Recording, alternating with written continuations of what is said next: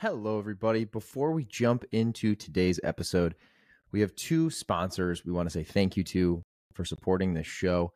The first one is Routine. You guys have heard me talk about Routine, honestly, back from the early days of the podcast, and it's still a product I use every single morning. They have a prompt for me here. I'm going to do a little impromptu on this ad read today because honestly, this is a product that I truly believe in. And so I'm going to I'm just going to tell you guys exactly what I think and, and why. First and foremost, um, this is a stat that they shared, but when you sleep, you lose between a pound and a pound and a half of water. And most of that's just sweating while you sleep. Um, I used to not know if that was actually true, to be honest. I felt like a pound to a pound and a half of water seemed like quite a bit while I slept. But the one thing I did constantly pay attention to when I started using routine was just the fact that before using routine, I always felt a little dehydrated in the morning. And and I'm one of those people that when I get up, I get up really early usually. I work out. One of the one of the first things I do is some form of fitness. It's just like what I do before everyone's awake. And so it's very easy for me to grab a coffee, you know, pre-workout, an energy drink, something with caffeine in it and just go. When I am good about using routine first, I basically take they come in these little single serve packets. Um, they contain half an organic lemon, a tablespoon of apple cider vinegar, Himalayan sea salt, all six essential electrolytes, and they have no sugar in them at all. A lot of hydration products are going to have sugar. So, one of the things routine, one of the things about routine that I love is that there's no sugar in there. Um, so, when I am good about doing this consistently, I will take one of those single serve packets, I'll throw it in my mixer bottle, and whether I also put in a pre workout or something with caffeine or I just drink that separately, I try to drink that first. And the days I do that, I do genuinely feel hydrated, and just have a different form of clarity all morning. A lot of people have tried to make their own homemade versions of routine, right? You see people making, they take an, a, a shot of the apple cider vinegar, they put a little sea salt, a little lemon in a drink. This is essentially that, but in a product that you can take with you on the go, have it ready for you first thing in the morning. I know me personally, when I'm groggy rolling out of bed, the last thing I want to do is, you know, squeeze a lemon, cut lemons up, go get the apple cider vinegar, find my sea salt. I just rip this packet open, throw it in my water, drink it, and it's good to go. You can try yours today. If you haven't tried it yet and you've been listening to this podcast for years, just try the damn routine. Give it a shot. You can use code Shane White 30 and get 30% off your first order. So you get 30% off by using code Shane White 30 and go to yourroutine.com to make it even easier, I've added the link to yourroutine.com in the show notes. So just click on the show notes for this episode, click on the link to yourroutine.com, and don't forget to use code Shane White 30 All right, guys, today's episode is also brought to you by brought to you. It's brought to you by NeuRoast. Again, I'm going to go a little off script here. NeuRoast is a product that I also came across during this year of 2023. They are a a coffee brand, coffee company that's helping you optimize your brain function and overall well being. This is another product that, to be honest with you, when I first started working with it, I was a little on the fence. I was like, do I really want to have mushrooms in my coffee? Well, folks, I will tell you when I use NeuRoast, one of the things that has stood out to me the most is in, well, I'll back up. People that know me know that I have way too much caffeine typically. One of the things this year I've done a good job of is cutting out alcohol. Not completely, but predominantly I don't touch a lot of alcohol anymore. What I think I've actually done the other way though is add a lot more caffeine. So I do I do definitely drink too much caffeine. That's something I need to work on next year is to try to minimize how much of that. But neuro NeuRoast is something that has actually helped me. Because of the way they've formulated their coffee, like unlike regular coffee, which is, you know, still something I consume. But neuro NeuRoast specifically, um, doesn't cause jitters or crashes. Mushroom coffee provides more balance and sustained energy, allowing you to stay focused and productive throughout the day. So the times I do use NeuRoast, I'll be honest, I, I just don't feel that jittery, like I'm jumping out of my chair or standing here at my desk jumping around feeling. So give NeuRoast a try. They have some really good flavors. I'll be honest too, the two guys that started NeuRoast are just really good, really good dudes, based out of New York, and uh, they're hustling. And, and hopefully they can they can get some people to try NeuRoast this holiday season um, by listening to this podcast. So for you folks who've been on the fence, I'm telling you, it tastes delicious. They've done a fantastic job of making this coffee not only be functional, but taste fantastic. And if you want to try NeuRoast, you can use code Shane White. So it's super simple, just Shane White at checkout. Um, you'll also get 30% off. So if you go to neuroast.com, and once again, I have added that to the show notes. So just click into the show notes while you're listening to this episode. You can click on NeuRoast link directly. Don't forget to use code just Shane White, and you'll get 30% off your order. Um, hope you guys love both these products. I'm trying to not only bring you guys products that I use, but that I believe in on the podcast. Um, I'm not taking ad reads for any brands that I don't really believe in. So, anyway, hope you guys love both those products, yourroutine.com and neuroast.com. I've added those links to the show notes. I uh, hope you guys love it. And I got an awesome guest coming up right after this.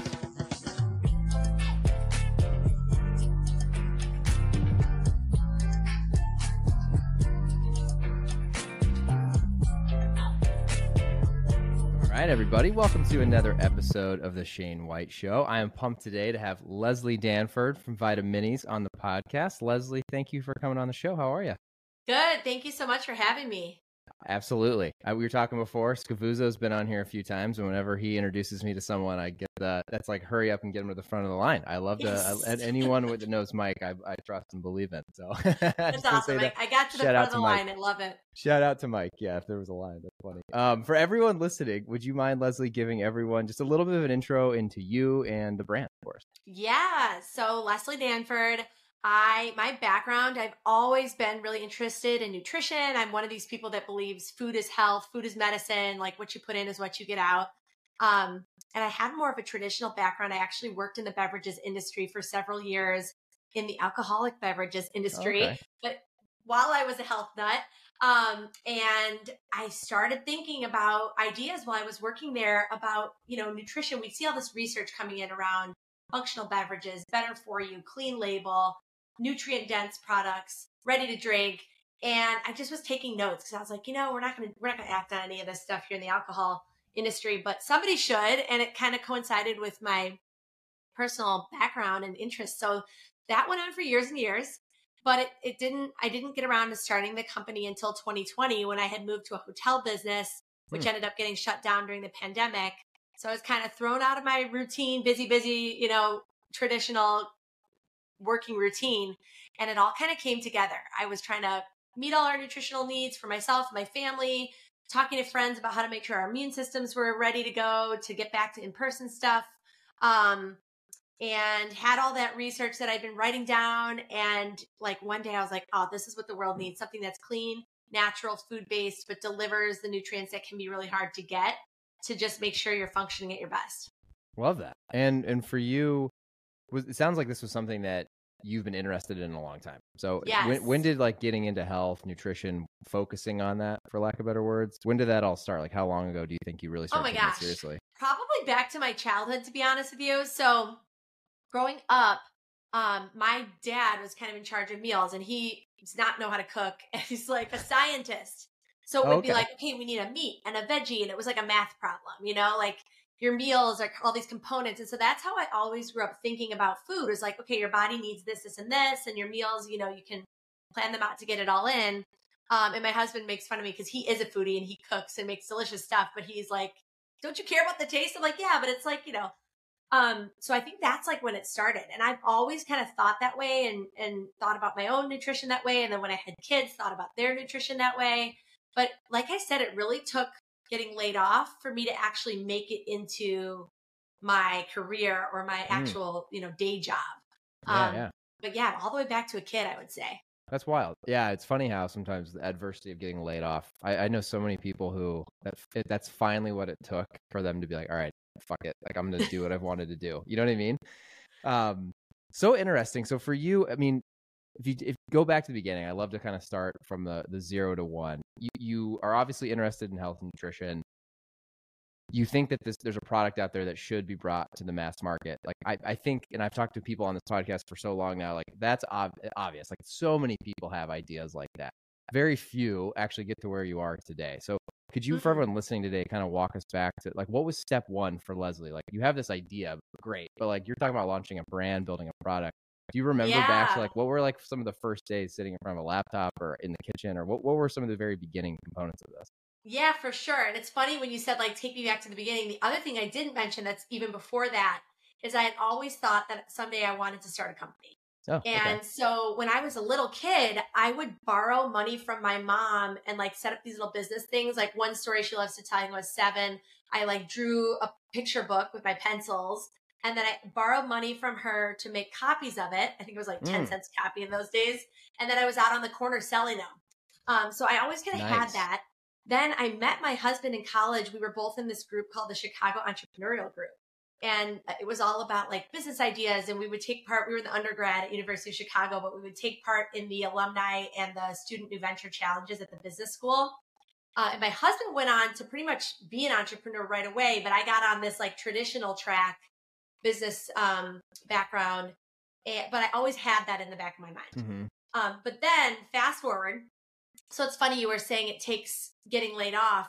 It actually took even more than that for me because I got laid off and I went directly into job searching mode where I was like, what's my next gig? What's my next gig? But because it was COVID, no one was hiring, nothing was happening. So it was like six months of kind of looking around and having conversations and nothing was happening.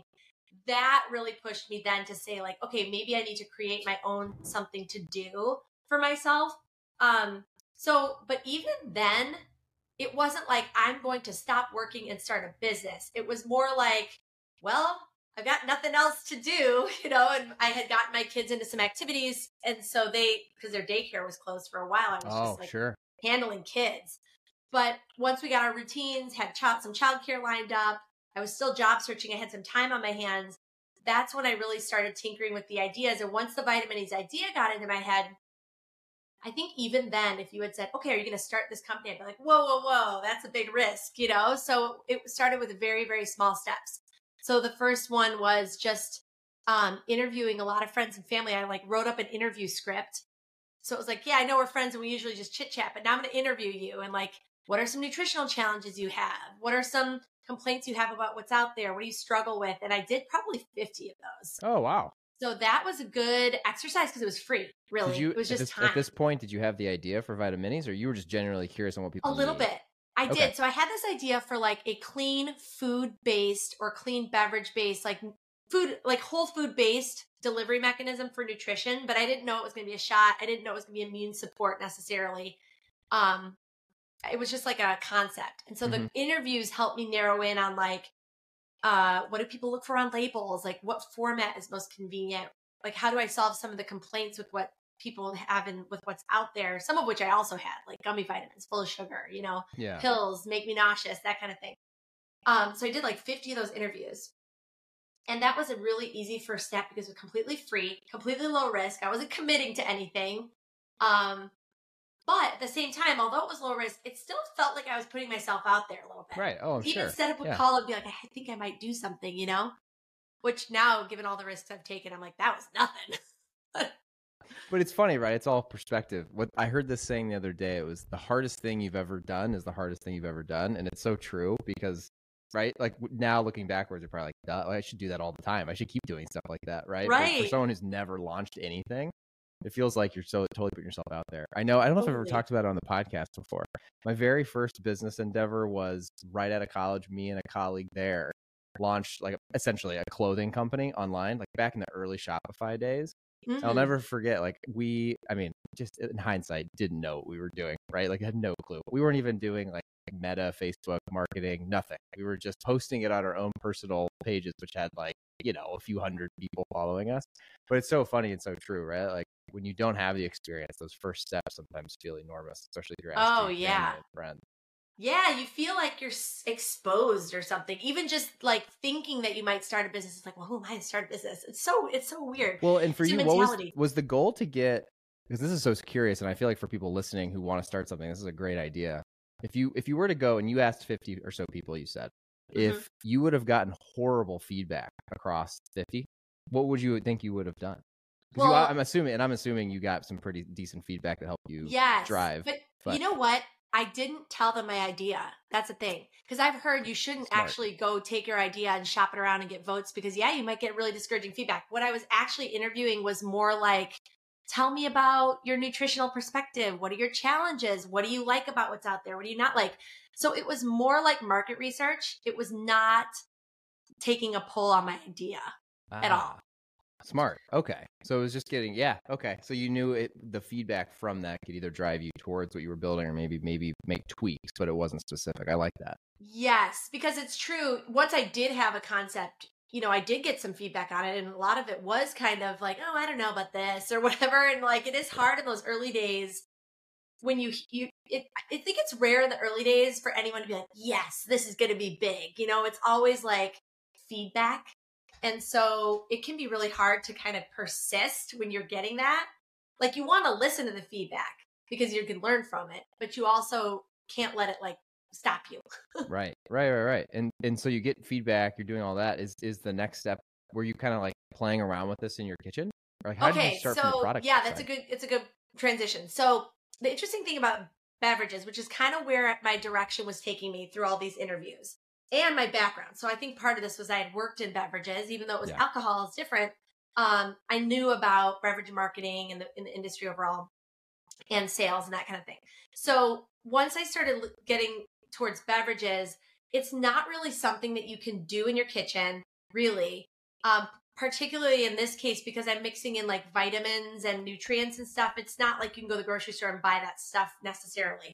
Right. Um, and then also the other route I think a lot of businesses start with is these uh, contract kitchens or whatever they're called, those shared kitchens. Can't really do that either because they don't really have like production lines that can bottle things. So I had to sort of jump a little bit, like make a bigger jump. Mhm. Um, but I did that by engaging in the startup community and getting a lot of feedback around who's like a scrappy, quick and dirty food scientist kind of person who can help me come up with a formula. Um, and just like, or even I think in the initial stages, it was like, who could I even just chat with about this see if it's even doable, you know? Yeah. Right, right, So that's really where I started. I looked for someone that had the expertise, and it was like, let's just chat about what's doable and get their thoughts without, again, necessarily committing a ton of money or anything like that. Okay. Well, it's smart. It sounds like your your background and your time at U Chicago and getting involved with some different entrepreneurship groups in Chicago actually paid off in the early Oh, days, right? yes. Yeah. Yeah. The groups, especially. Um, I was in startup CPG. I don't know if you've Oh yeah. Okay. sure. Yeah, yeah. Yeah, and I think now they have 30,000 members or something. And so it's one of those things where somebody out there has dealt with what I'm dealing with at any time. Right. And I and I likewise can share my expertise. So it's like just a quick note on the Slack channel, hey, has anyone ever does anyone know anyone or whatever? And I had a bunch of leads there. So that was great. And those groups have really served me still to this day. That's awesome. Yeah, yeah, yeah. I was gonna say startup CPG. I know is great. I used to be. We use Slack so much for for our businesses and clients now that uh, I had to quiet. I think I actually like took it off my main Slack because it was just it was too busy for me. But I know it's just like a, a plethora of information. That's probably a great. That's one we haven't talked about on this podcast, shockingly enough. So anyone out there who's trying to start a food or beverage brand, that's a great, great group to get involved with. They're awesome. Yes. Um, So you you jump straight from idea to essentially a commercial kitchen then, or like a, a commercial. Well, this yeah. So I found somebody who's a form. Technically, I guess you call him a drink formulator, but his background is a little bit of food science and also understanding production methods, like what ingredients go well together to be shelf stable and that kind of thing. So for a nominal amount of money, I engaged him on a formula. And at this point, based on all of the input that I had gotten from my interviews, I had a better idea of what I wanted. I knew I, I wanted to do immune support because this was during COVID. Like that's Mhm. all anyone wanted to talk about, even though my original thought was the gut health, actually, the other Okay. product. yeah, yeah. But it was like everyone wants immune support. So I knew I wanted clean label, beverage, immune support, and that's kind of it.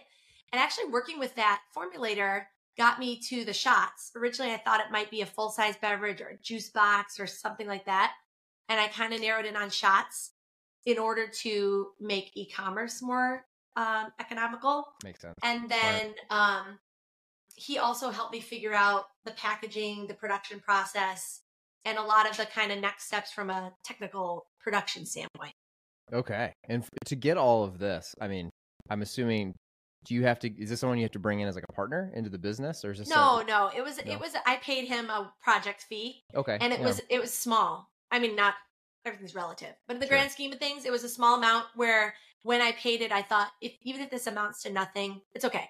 yeah. You know, right, I would. Right. It's not like It's I want to throw risk. this money away, but it's not going to make or break. It's a it's a it's a tiny little investment to test it. Felt like it was more testing at that point. Right.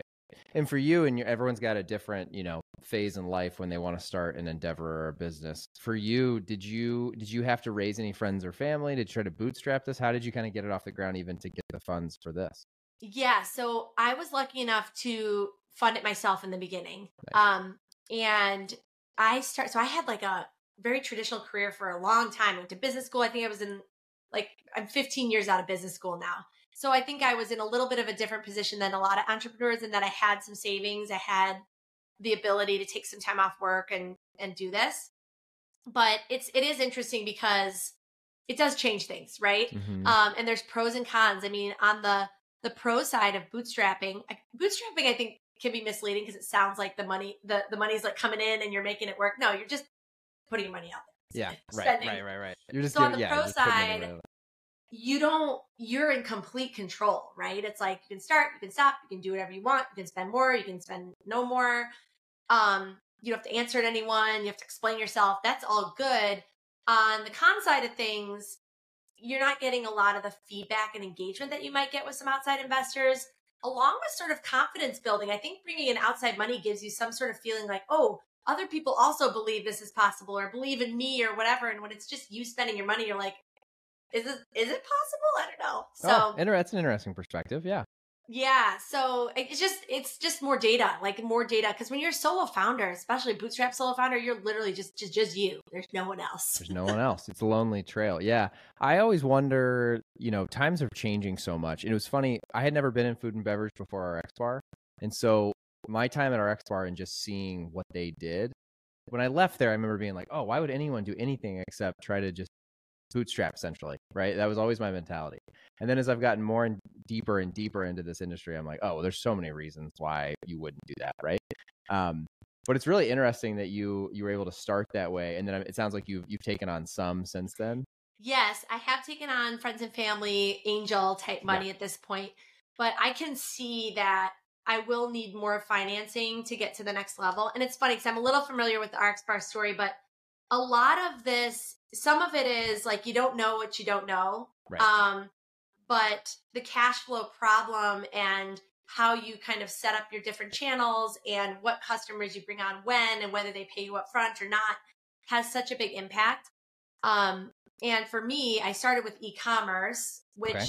was great because you get paid up front by people and whatever, but it's small. You know, it's very incremental. You get a customer, another little customer, another little customer. Um, and then when I got into retail, I went more traditional retail through a distributor where you've got 30 day terms and you have to kind of produce the inventory and then put it out there. So it does become very cash intensive in that mm environment. Definitely. Yeah.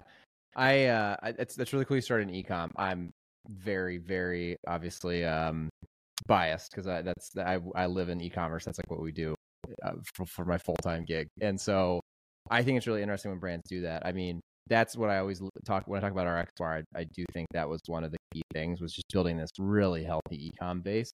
It solves a lot of problems when you go to retail, right? Because it also allows you to kind of push back and be like, well, we have this huge ecom business. Why do we need to go into X, Y, and Z? Mm-hmm. Um, really interesting. And so for you, I mean, we skipped over a little bit. So you you actually create the product. Was there the one thing with beverage? I'm always interested when I've talked to beverage founders. It seems like the cash and just the overall investment to get the product ready to sell is so much more than I would say most food products. I don't know if that's mm. always true in shots for what you're doing, but was that something like did you did you have like one product run in one iteration and it was good to yes. go and you started selling it? Yes. Um and you're right because and the reason for that I think at least from what I can tell from my experience is that these production um facilities have minimum orders because they're producing like you know big runs all day for these big brands. And for you to come in, they have to stop the other production, clean out their lines, set your thing up, all the back and forth about the ingredients and set it. Well. It's like a huge investment. And so they don't want to do that and then just make you like 100 bottles. Right. You know? Yeah. So um, that was actually a really big challenge. So I had a couple of challenges. So I got the formula. Like that was a small investment. And then I had basically what I had coming out of that was a recipe and I had tasted it so I had like samples and a recipe. That's it. Okay. Okay. Um, and the recipe comes with all the suppliers, right? Like here's here's where I'm going to get all the juices and whatever. Um, and I knew what bottle I was going to use and all that. But then I had to find someone that could make it. And what I found a couple like unique challenges to shots. One is there are a lot of shot producers, but a lot of them are fresh pressed juice. Mm. So there's if you're making a fresh pressed shot, you have a lot of options. Um, and if you're making a full size shelf stable beverage, you have a lot of options. But if you want a shot bottle and have it be shelf stable, there really aren't that many options. So I combed through tons of databases, including from Startup CPG and Oh, wow. elsewhere, of Yeah.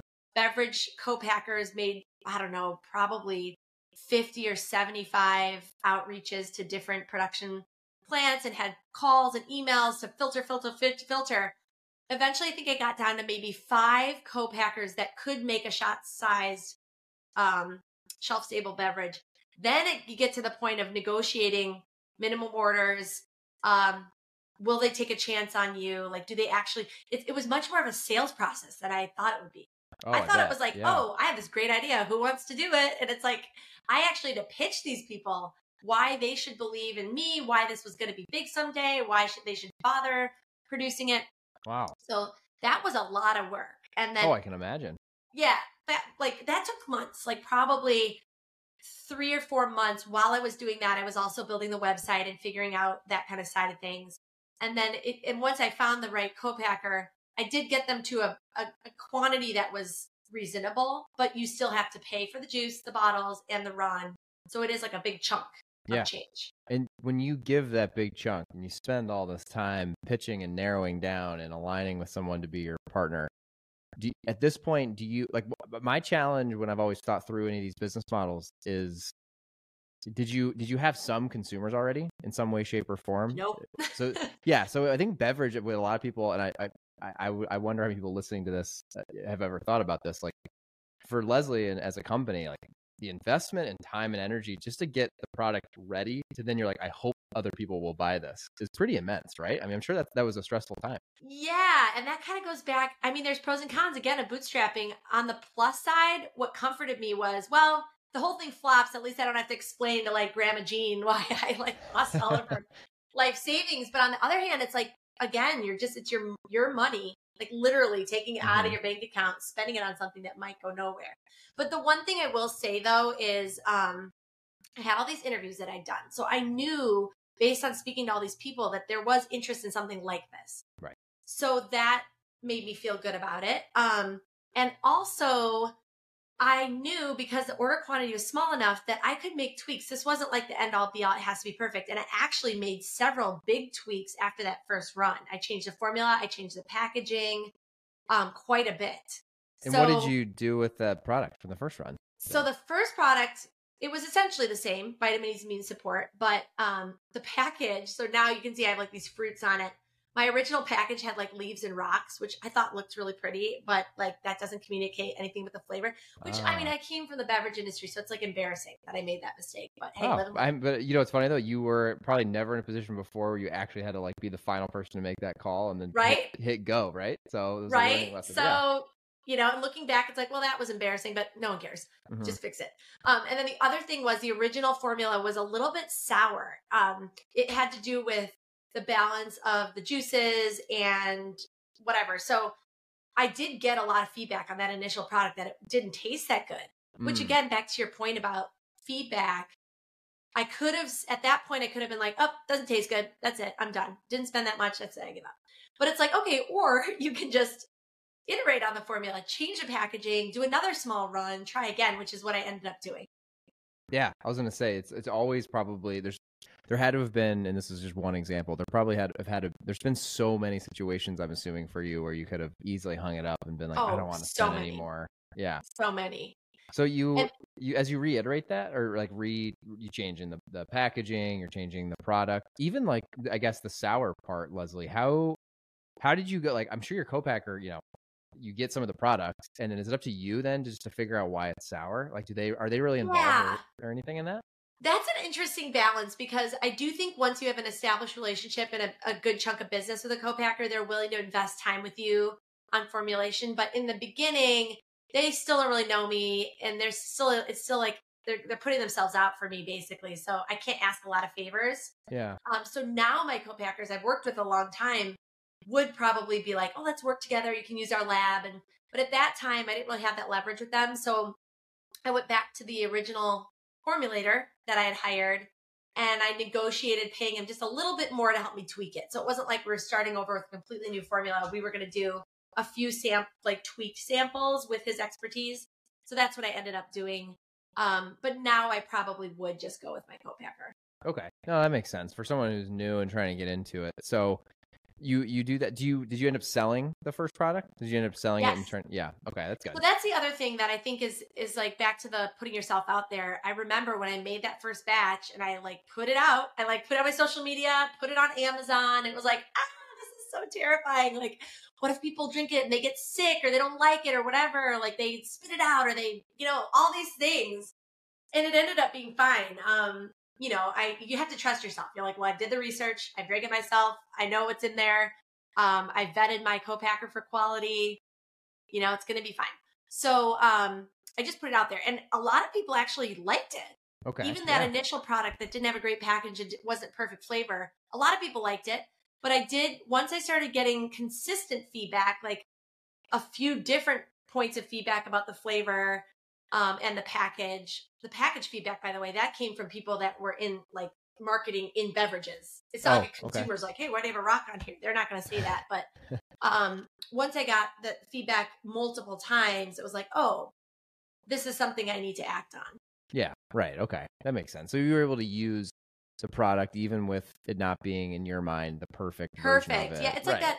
What in tech? What do they call it? Like that minimum viable product. It's yeah, like an same MVP. thing. Yeah, okay, that makes sense. Yeah, yeah, yeah. Um, wild. So for for you then, you're, as you make iterations, um, are you growing a team too, or is it just you? Or how? how no, what-? I will wh- say and- for consumer, one of the great things about consumer is um, the work is very easily outsourced part time. So Mhm. I didn't. I still am just the only full time employee. So in the early days, I hired someone to help me with like the design, like graphic design on the package and the website and that kind of thing. Because that's I might have a vision, but that's not my skill set. Um, somebody to ha- actually help me set up the Shopify site, which now that I know a little bit more about it, there are probably a lot of entrepreneurs that could just do that themselves. But I didn't. I'm more comfortable now than I was then. sure. Um, and over time, I now have people helping me with email marketing, um, legal team. That I mean, there's like a lot of different functional expertise that you need.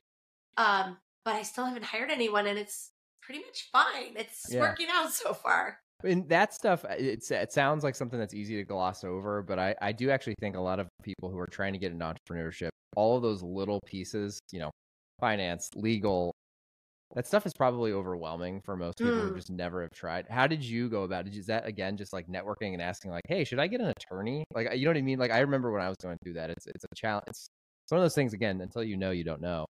How did you, know, think it- to do honestly. I think a lot of it was like I just did it when I had to do it. And I didn't even know I had to do it until something hit me in the face. Like I think um setting up on Amazon forced a lot of like incorporation, formality.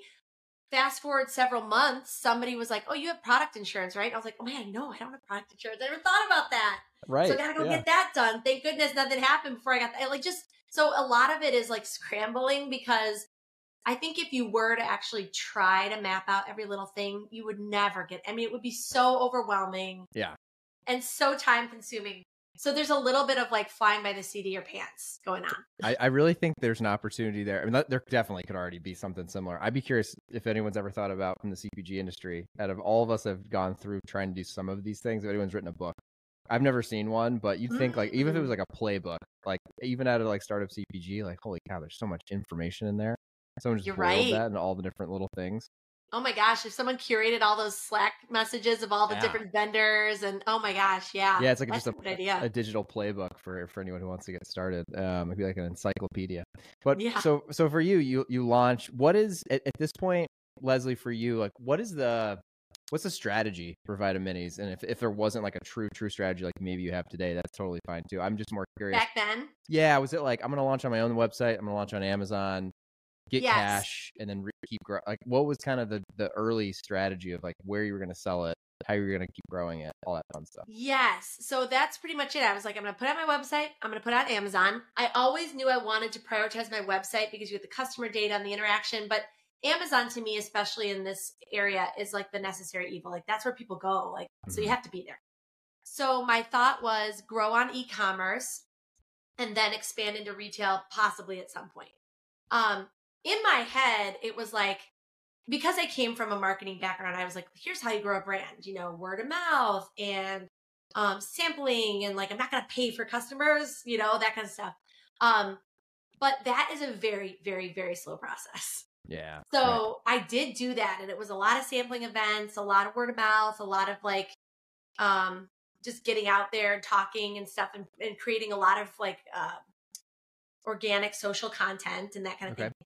And that is all good and I'm glad I did that, but that's the part where some other businesses I know they do that and they just skyrocket out. And in my head, I was like, I'm going to skyrocket out of here. It didn't happen for Vitaminis. I don't, I still can't tell you why that is or isn't. And sometimes I think there's probably luck and timing and different things that come into play. Or maybe in a couple years we look back and we're like, you know, Vitaminis just wasn't the thing. I don't know. But um, that was my thought. I was like, I'm going to launch an e-commerce. It's going to skyrocket. And after about 18 months, I realized the growth rate was too slow to only rely on that. And that's when I got into retail um, mm. to try to kind of scale a little bit faster. Got it. And what was your first retail account? That's a long story, but um, Fresh Thyme ended up being Fresh Thyme, and um, wow, that's a that's a big one. Well, it's funny. I went, I applied to Fresh Thyme, and they rejected me, and then I, I think I did get into. Meanwhile, I got into one independent retailer near my house, so I kind of had a little bit of that data. But in terms of like any retailer scale, I was like, I, I want to get Fresh Thyme. They said no. So then I kind of networked. I saw who I knew that might be able to talk to someone, and I got a call with someone there, and they were like, "Hey, great product, but like, sorry, we can't take you because we need more data. You're too small and early and all that." I was like, "Okay." Um, and it was there was this like point in time. I was like, "Where do I go from here?" You know, I'm like, I have this one account. I really, I think this product would be great for Fresh Thyme, but they told me no. And I think it was like one day I just didn't have anything going on. I drove to the Fresh Thyme near me and I don't even know if I knew going into it exactly what my plan was, but I I was there, I was looking around at the at the shelves and the different products. I was like, you know, I'm gonna just ask to talk to the manager. And um met the manager, chatted with him, and he's like, you know, this is interesting. Like maybe we, we could maybe take it in. Like I can make some decisions myself. Doesn't necessarily have to go corporate. I don't know. Let me think about it. I had to go back seven times oh, and wow. chat with him. So every couple weeks, I'd like happen to be doing my grocery shopping at Fresh Thyme. Like, hey, it's me again. You know, ready to try it yet? He'd be like, yeah, yeah, I don't know, I'm busy now. Come back later, kind of thing. And then after seven times, um, he finally agreed to bring it in. That's this is amazing. like back to your point about like you could give up at any point, right? So I'd already gotten sure. rejected twice by corporate, seven more times going to this one store. Finally, he puts it in, and they, I don't know if your uh, listeners know Fresh Thyme, they have these barrels at checkout, like these yeah. big tubs. And so we did a dump in in a barrel at checkout at Vitaminis, and it did really well. Like they were moving. And so he's like, oh, this is great. So I'm going to actually send an email to my 10 local um, counterparts. So it's still not corporate. It's like the Chicago area stores. And I'm just going to let them know about you. So he sent that email. No one responded. It was like crickets. And then I started following up with each store. Hey, did you see this email from um, you know, this other store, just wondering if I could try. So there's like another like 20 follow-ups. And so then I'm in 10 stores. This is like take this is like taking a couple months. So I'm like okay. fast forwarding. Then literally four months after the initial rejection, corporate pulled some report and Vitaminis was on it and they reached out to me. They were like, Oh, oh whoa.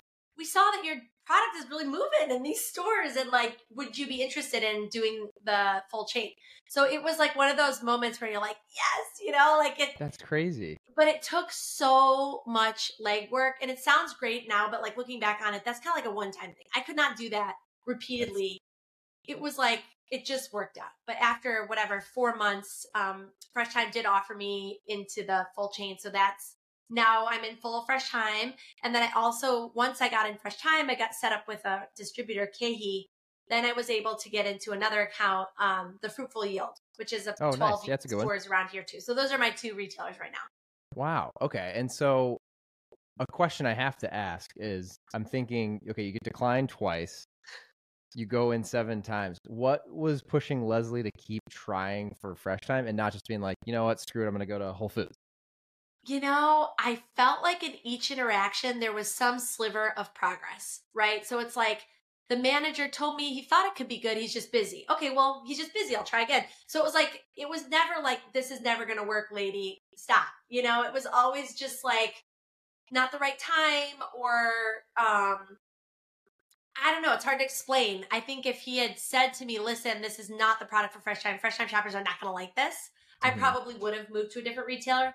But because I had already had several interactions, it felt like moving to a different retailer would be starting over. Whereas I had crawled my way up and was getting so close, I felt like I was really going to be able to do it eventually.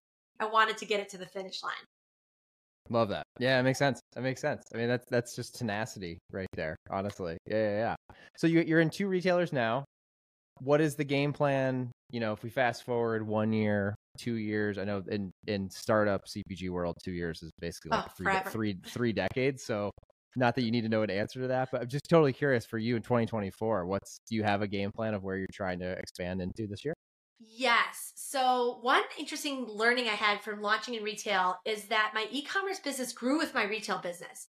So, as people saw the product in store, tried it at samplings in the store, then they were going to Amazon looking me up or they were coming to my website. So, it kind of started crystallizing in my mind that I was going to have to grow these two things together because they work together, right? You can send digital traffic to a store to, to drive velocities there, and you can also send people that try one bottle in the store to your website to get on a subscription. Right. Um, so this is like evolving, but I knew I wanted to be omni channel. And now what I'm trying to do now is leverage my data from these couple of, of chains with larger retailers. But I'm very conscious about not wanting to overextend because mm-hmm. when I was in beverages, I know how hard it can be to support retail velocities, to make sure the account has the inventory and all the logistics right, and you're doing enough marketing to drive product selling. So my vision is to take this this traction launch with a retailer where I can really nurture it and make it successful, but where it has scale potential. So maybe that's launching in the Midwest region of a bigger retailer. I can make the Midwest successful and then expand. Or maybe it's a bigger retailer, but I can really just double down my effort to make them successful. Bring out one or two of those in 2024 and then go from there. Love it. No, it's very strategic and I like it a lot. It's um slow and steady wins the race. And it's funny that you hit on no one's ever said that, but I know it just from my anecdotal experience. The every time you open up a new retail door, it always seems like that benefits ecom, especially if you're mm-hmm. already on ecom. You have you know best in class, and you're and you're kind of humming. At RX Bar, I know we used to always say it was. It, if you look back on the trajectory, it was wild. Like every time we had a major retail launch, it was just an uptick in Amazon and DTC. I mean, it was pretty totally. pretty one to one always. So that's awesome. And I can expand on that a little bit with like the tactical things that I'm doing now because some of it just happens. Like someone sees you and they want to look up your ingredients, they go to your website, whatever. But tactically speaking, a couple things. I'm putting QR codes on my bottles Smart. because at the retailer you're selling singles, so people taste it and then they can come easily over. Um, and I'm always capturing the email addresses, so all the QR codes capture the email, and then I can get them into a funnel where it's like, okay, you tried one bottle, now try a 12 pack. Okay, you liked your 12 pack, now get on a subscription and move people down the value or up the value chain rather. So that's one thing. The other thing on the email front, um, collecting emails ruthlessly at samplings. So I do a lot of samplings in stores personally, and now I have someone helping me with that. Nice. Or like at an event, or maybe I sponsor something, so I have some product that is expiring and I'm giving it away. Um, but I'm always, always collecting those emails. So email marketing is a huge bridge for me between um, retail and online because I heard you have to see a CPG brand seven times before you buy it. That doesn't so it's like me. They saw yeah. me once, maybe they came to my website once, but unless I have their email address, I've got I have no way to get them back five more times. So that's huge for me. Love that. I mean, it's very strategic. I love the the QR code. So when you scan the QR code, does it at, prompt you to give your email address? To yes. yeah, yeah the QR code says like come chat with us or something. And then when you land on the page, it's like drop your email for a discount on your first product. Um, but I also do have a pop up on my website. So if you just go to the website from the sh- like let's say at the shelf, you go to Vitaminis by yourself, you'll still get the email prompt but all my QR codes from the samplings and the bottles are email capture. Awesome. That's smart. That's super smart. Have you messed with anything with SMS at all? Oh, that just it's in the back of my mind and I'm torn. I want to, but I don't want to spread myself too thin again. Sure. And I struggle a little bit with SMS personally because I find it intrusive and irritating if it's not done properly. But there are some SMS tactics that are great. So it's like I don't want to go down that path until I'm sure that I can do it the right way and not tick off all my customers. I, this is just my perspective. I definitely probably am not the you know the standard here. It's funny with SMS. Every brand that I know that has used SMS has had awesome performance. Like Hmm. it, it seems to work really well. However, just me anecdotally, I've always felt as if I will sign up for SMS services, and then once I'm starting to get a text from you weekly, even I'm like, okay, this is way too much. And I feel the same way as you. It's like it's way too Me too. it's way too close to home. And I'm like, if I feel like if you say, I don't know. My my thought has always been if you save it for when you're actually running deals or doing something special. So it's like you Mm. it's almost to the point where you forget. You forget you're on the SMS, and so when you do get it, it's for a good reason to open it and click. And again, that's just me as a one one. That's okay. So it's like a frequency thing. Get It's deliver all the value. frequency. I'm the same way with email, but less with email for whatever. I think for email, it's easy for me to just go through all the things I'm not going to open and delete them. For text messages, it always feels like I, have to- I think it's just like a open delete thing. I don't know. It's just like extra steps. There's something weird about it, and also it's like your wife, your mom, your friend, and I then all of a sudden a brand. It's it is weird. It's like a, it, it is a strange place to show up. So yeah, I've always thought it's a frequency thing because I do enjoy it. I, I bite. I feel like I bite on SMS when it's a deal. Like I'm like, oh, I haven't heard from them in forever. I forgot I was on their SMS and they're running a huge deal. Like, okay, maybe I'll, I'll click on this at least. That's really helpful because it, it is tough because it performs so well. I think a lot of people that are supporting SMS and even email, it's like more, the more the better, more, more, more, get them, get them, get them. And it's like, however, you know, as a customer, that's annoying.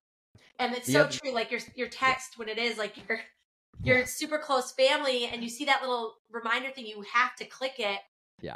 Great. Maybe that's great for the brand, kind of, but then it's like a really fine line there. Yeah. The other thing, and this is a total guess, I've just always wondered, being you know, I'm in the services side of things now. If I'm a, a brand and I'm paying someone to do my email marketing and SMS, well, if the if the if the agency or whoever you're paying the contractor to do the work is only sending one SMS a month, like is it really worth what you're paying them to do? Probably Mm. not. So I've always been on that side. I'm like, I bet it's just because brands are like they're trying to get their money's worth for having someone do the work, so they just overdo it. Because if you're like the agency, you're probably like, well, I got, I should send at least you know so many texts a week to make sure I'm like doing good work. Yeah, if you're the- no, if you're right. If you put your consumer hat on, you're like, well, that's just annoying. You know what I mean? No, you're right. And even as the agency, right? If you're trying to report like how many dollars you've driven through SMS or email, the more you send, the more that's going to look like you're adding value. So that's really interesting. It's almost like different incentives, and it's probably on the brand to be the policeman in that case. Yeah, and again, I'm not an email marketer and don't know how that works in its detail, but I've always thought that as just being a consumer. So That's Well, helpful. I'm gonna well, think about that. yeah, so, yeah, I will do it someday, I'm sure. But I, I have been collecting um, phone numbers, but it's not mandatory when you place an order. Email's Okay. mandatory, so I have a handful of phone numbers, but um, it's not the number one strategy right now. Which I, every day I'm like, should it be? Should it not? I'm on the fence. I was like that about TikTok. Now I'm on board with TikTok for a while. I was Okay, like, I don't know you? about TikTok. And I was like, okay, you got to do it. So I'm sure I'll get to that point with SMS. Too. That's what's your th- early uh, the reason you know this. I was we were emailing. I was saying you're my first podcast at 24. One of my like for our business, one of our big pillars this year is is TikTok. Actually, like we're Mhm. super bullish on it. I'm actually very bullish today. TikTok Shop is so tied to D2C, but I Mm. actually think fast. And this is just again, I'm going to drop this on the podcast. My my my bullish guess this year is by the end of 2024, TikTok Shop and Amazon will have figured out a way to work better together because everyone Mm. wants it immediately and TikTok's all about kind of that instant gratification and the scroll quick you know that whole piece I'd be blown away if the two of them don't figure out a way because if you can swipe up on TikTok shop and it, gets to you in 2 days or less via Amazon you'd think the two could work together to make something win-win so that's cool to hear that you're you're doing that are you doing TikTok shop are you any of that yet not the shop, but I've been doing content and I've been Okay. doing it personally. I just like every week throw something up there. yeah yeah, yeah. Um that is really I got to think about that Amazon prediction because it is interesting like as a shopper on Instagram, face well Facebook is like now that's no whatever, we're on Instagram now. Yeah. And it's like you see the brand, you want to buy it, but then when you click through the website, sometimes you're like, oh, I don't want to set up an account. I don't know who these guys are, whatever. Amazon does build that trust factor where it's like instant. However, as a brand, it is a different proposition if you're creating content to drive Amazon velocities and you're not yeah. necessarily capturing that consumer relationship. It's kind of a right. different. That right. is really interesting because that would def- definitely differentiate TikTok from the other platforms. You think, right? And uh, and again, yeah. to- totally just my guess. It just seems like it would make a lot of sense for them to to, to create something there. Um, it was funny. I, I told this story to a client yesterday. Who so my wife and my sister. My wife is a year younger than me. My sister's two years younger than me. So they're both, you know, my wife's 31, my sister's about to be, she just turned 30 or about to be. And um, anyway, the uh, Christmas for them too this year it was just them. They all both were going back and forth, like, "Oh, I saw this on TikTok. I use TikTok Shop." Like that's all they bought each other. And wow. I was sitting there on the side, like, "Wow, that's crazy." Like that's they're that into TikTok that they got a lot of Christmas gift ideas this year from TikTok Shop. So anyway, wow. that that that's I've been I'm kind of going down a rabbit hole lately of, of trying to learn more and more about the capabilities of it because it seems like for brands it, it it's going to be a big move in 24. I would imagine. I would think. I mean, yeah, it's a good. It's a good. It's a good prediction. We'll see. We'll see. We'll see. We'll fast forward and have a podcast at the beginning of next year. We'll see if I'm totally wrong. Um, well, awesome. So, so Vitaminis, obviously, in a couple retailers, you're online. Big plans for this year. Um, for everyone listening, Leslie, you dropped a ton of knowledge today. But if there's one thing since you've started Vitaminis that was like an aha moment or something that's just the first thing that pops in your head right now that's very memorable that you could share with the audience? Is there anything that you would love to share for someone who's also maybe trying to get into CPG and, and yeah. entrepreneurship that would help them? I have two two things. One is just like take tiny, tiny steps. You know, like if you don't know what to do, you feel overwhelmed, just take take that one little tiny next step to learn something, do something, even if it doesn't feel significant. Like everything I've achieved in the last two and a half years is just a sum of a bunch of little tiny things. Um, and the other thing I would say is get out there and connect. I think it's tempting in the beginning to like keep your idea secret and like hide out and think whatever, but that is going to get you nowhere. Like reach out, talk to people, get feedback. Don't be afraid. Um, those are my two things I can think of. Love that. Love that. And then the I have two questions to to end the podcast, Leslie. First one is how you do things. So I love I love this question because entrepreneurs, I'll tell you I'll tell you the answer that I normally get at the end. So I'm, I'm very curious to hear what you say. But as far as you know, planning business goals, planning personal goals, whether it's big long term goals, yearly goals, all the way down to just getting shit done today. What does Leslie use? Are you a pen and paper person? Do you have a mm. planner? Are you an app person? What are what are some of the tools yeah. that you put around you? Oh, I got a lot of systems. So, um, I on the personal side, I use an app like it's called Todoist. I think it's just literally like every day I mm-hmm. put in little to dos, and that's like a lot of like just small personal things. For the business, I like to break things down into bigger chunks. Actually, this is my whiteboard. Oh, cool. On my whiteboard, I have like two or three things per quarter. So it'll be like between now and March, these are the two or three big things. And then from, you know, April through June, here are the two or three things. I like that because I can look at it and be like, okay, take a step back. Like, cause it can get really easy to get overwhelmed with all the things. So I have that whiteboard, but then I also have pen and paper, lots of little things. Got so it. that's yeah, like yeah. a bunch of different systems. No, that's fine. You know, it's funny. And uh, the the most common answer I get on when I ask that question, entrepreneurs is they're like, I don't have a process. Oh, um, really? Oh, yeah, like I have like. I know it's like that, I, but you actually have a you have some sort of process. I would tell you most I've I've asked would say either zero or they have just pen and paper everywhere. Pen and paper is pretty common. Um, I like the okay, the big do, picture though. My pen and paper is like also organized. It's like oh, today. That's, very organized. I use, um, um, but I'm an ex corporate person, so maybe I'm not your typical entrepreneur. No, that makes sense. I use this thing called a full focus planner. Uh, I started using it when we started our business, and it's it's kind of it's similar. It, it got actually what you do behind you it's very similar. I should. Uh, I'm actually getting the people that started that on the podcast soon because I. Ooh, uh, nice. I, I, so I talk about it way too much to not find out why they started it. So that's really cool. Though. I like the. I, I want to get a whiteboard in my office. Um, I've been thinking about that. I love that because then you can have like, like the quarter big by picture quarter. Stuff. That's really cool. I love that, and it's behind you, so it's like you're being transparent too. That's cool. um, the last one is just source of knowledge, Leslie. So it could be anything: podcast, book, anything you've read or listened to recently that you think the audience would would uh, so you know learn from I have today? to say, I have to say, startup CPG in those groups. and I now have a couple of them. There's also Food Bevy is another one, Startup CPG.